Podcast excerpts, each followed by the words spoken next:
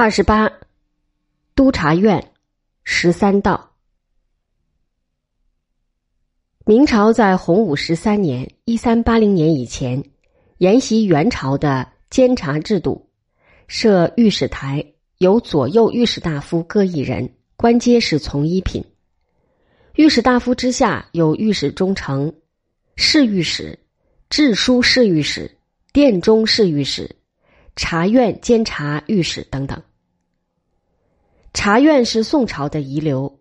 宋朝把监察权分由三个机构执掌，有所谓台院，负责人称为全御史中丞；有所谓殿院与察院，分别有侍御史负责，名义是殿中御史理行与监察御史理行。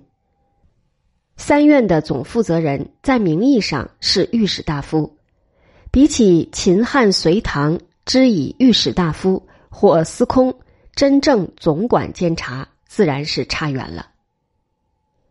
朱元璋在洪武十三年所实施的大改革，兼及于军政、民政、监察。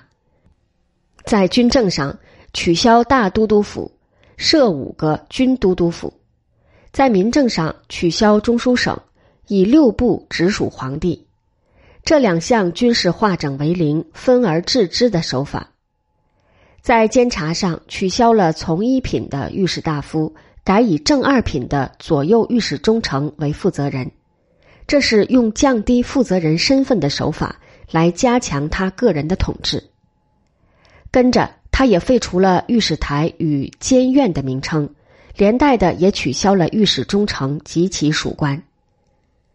两年以后，他感觉到仍有设一个监察衙门的必要，于是便成立督察院，放八个都御史在里面，官阶一律是正七品，下面设监察御史若干人，分巡全国各省，称为十二道监察御史，每道在大体上包括当时的一省。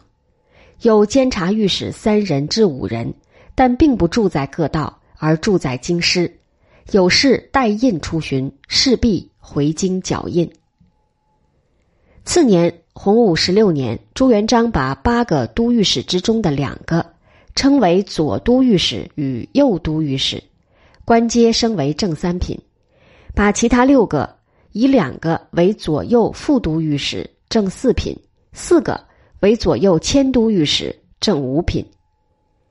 这八人的官阶在洪武十七年又升一级，左右都御史升为正二品，左右副都御史升为正三品，左右迁都御史升为正四品。下面的十二道监察御史也一律确定为正七品。朱元璋死后，建文帝一度改左右都御史二人为一人，称为都御史。其后又改称为御史大夫，把督察院三个字也改称为御史府。明成祖即位以后，恢复洪武十七年的制度。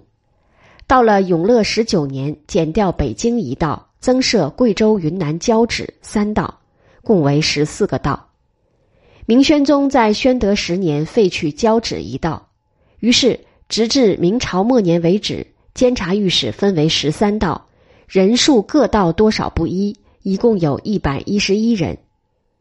明清两朝的监察官，除了督察院的十三道以外，又有直属皇帝的六科给事中，因此“科道”两字常常在公文之中同列并举。